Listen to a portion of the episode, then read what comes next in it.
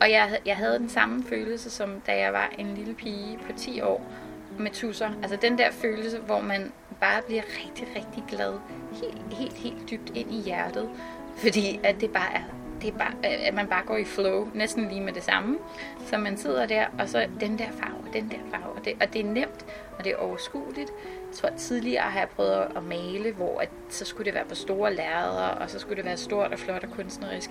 Og det her, det var slet ikke den energi. Det var mere bare sådan en, det var bare lille pige glæde over at sidde og tegne. Bare fordi man ligesom kunne. Og det var bare sjovt. Altså, bare ren glæde.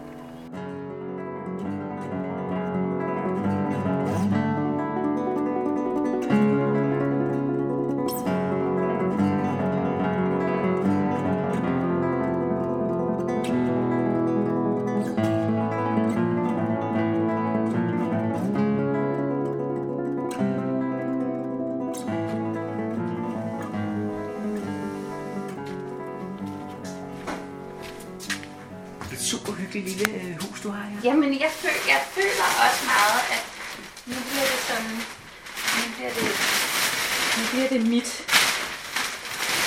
Det er jo mærkeligt, fordi da jeg mødte dig i dag, og du kom med din bil, hvor der var fyldt med alle mulige ting, Ja. så det jo virker som om, at det er første gang, du flytter alle dine ting ind. Men det er det også.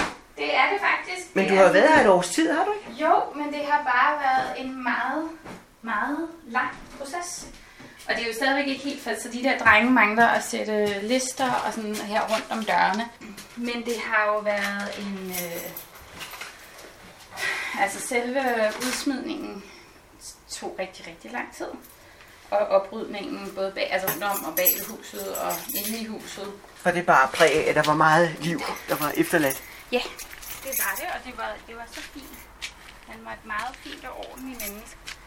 Øhm, Men en samler? Derfor, ja, altså det er en meget interessant oplevelse at skulle rydde op på en eller anden måde efter et Ja. menneske, man ikke Ja. kender. Jeg lagde mærke til, at jeg var herovre på et tidspunkt, og han viste mig en kanonkugle, han havde at ligge i det her bed Ja. herovre. Og ved du hvad, den har jeg givet væk. Den har jeg givet til min kære... Øh, Din nabo derovre. ja, øh, Lis, fordi hun havde øjet den. Ja, Og ja, først- selvfølgelig har hun det. Og så først, så hvad hedder det? Lis og rust. Liserust, og det var lige præcis det. Og så først havde jeg tænkt, nej, jeg beholder den, fordi den er, den er ret sej. Og så bagefter så tænkte jeg, jeg er ikke. Øhm, og det er hun. og så tænkte jeg, ved du hvad, hvis den kunne gøre hende Ja. glad, så vil jeg gerne give hende den. Der er min farver. Ah, var det fint. Og så ved jeg ikke, om de er gode, eller hvad de er. Øh, man skal jo have det i hånden, for man kan, kan mærke det. Det er jo det. Tror jeg bliver rigtig, rigtig fint. Og især hvis det er noget, som skal gå lidt hurtigt, altså hvis det er et eller andet, der skal sådan gå 5-10-15 minutter. Så, Jeg tænker, der kommer forskellige typer børn. Ja, der kommer præcis. dem der, som kun er der fire Ja. minutter, ikke? Og så kommer der nogen, der sidder og, og synes faktisk, det er sjovt. At. Ja. Den ser god ud. De ser rigtig Jeg synes, gode de er lidt olieret. men det er okay. Jeg øh, fire. Men det tror jeg, vi kan få en masse ud af. Så skal vi bare have en spidse. Det kan vi sagtens. Jeg tror, de er rigtig gode, fordi de farvelægger hurtigt.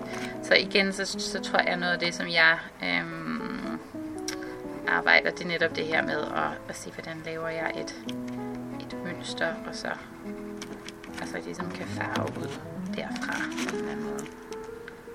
De her, de kan gøre ret hurtigt. Men du kan se, relativt hurtigt, så kan du begynde at lave noget. Nu er det meget, men øh, Det jeg tænkte, jeg synes, de var for, plastikagtige, lige da jeg havde dem i hånden. Men, Ja. men det kan jeg godt se, det er det kan, de kan sagtens. De Ja, kan sagtens super. stå. dig og, og mandalaer. Hvad, hvad, hvad er det for noget? Jeg ved, jeg havde en veninde, som er glaskunstner, som lavede mandalager. Jeg har altid tegnet meget og malet meget, også som barn især, og så tror jeg, jeg kom væk fra det, som mange voksne gør. Ej, jeg tog faktisk nogle tegnekurser også som voksen, men det var ikke noget, jeg sådan havde som en del af min... Jo, jeg, jeg sketcher en masse på mit arbejde, men det er sådan mere processer og, og sådan noget, jeg laver. Hvad, hvad er dit arbejde? Øh, jeg er digital designer. Bruger rigtig meget, jeg tegner tingene før Jeg synes, man skal tegne tingene, før man bygger tingene. Så det er lidt det, jeg laver hver dag.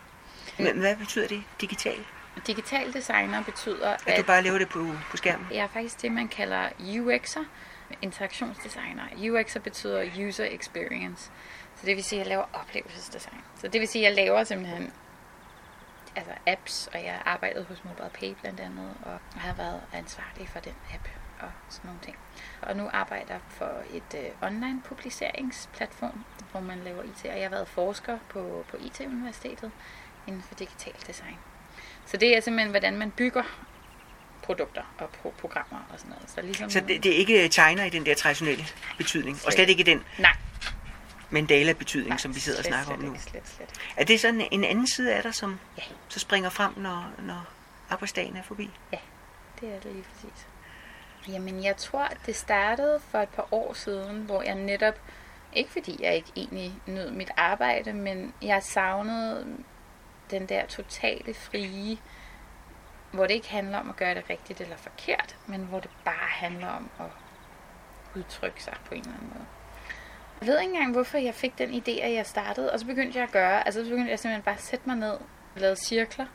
Jeg havde den samme følelse, som da jeg var en lille pige på 10 år med tusser. Altså den der følelse, hvor man bare bliver rigtig, rigtig glad.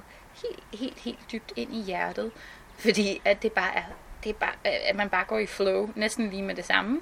Så man sidder der, og så den der farve, og den der farve, og det, og det er nemt, og det er overskueligt. Jeg tror, at tidligere har jeg prøvet at male, hvor at, så skulle det være på store lærreder, og så skulle det være stort og flot og kunstnerisk. Og det her, det var slet ikke den energi. Det var mere bare sådan en, det var bare lille pige glæde over at sidde og tegne. Bare fordi man ligesom kunne. Og det var bare sjovt. Altså, bare ren glæde. Er du sådan en, der har siddet og lavet kruseduller? Ja, altid.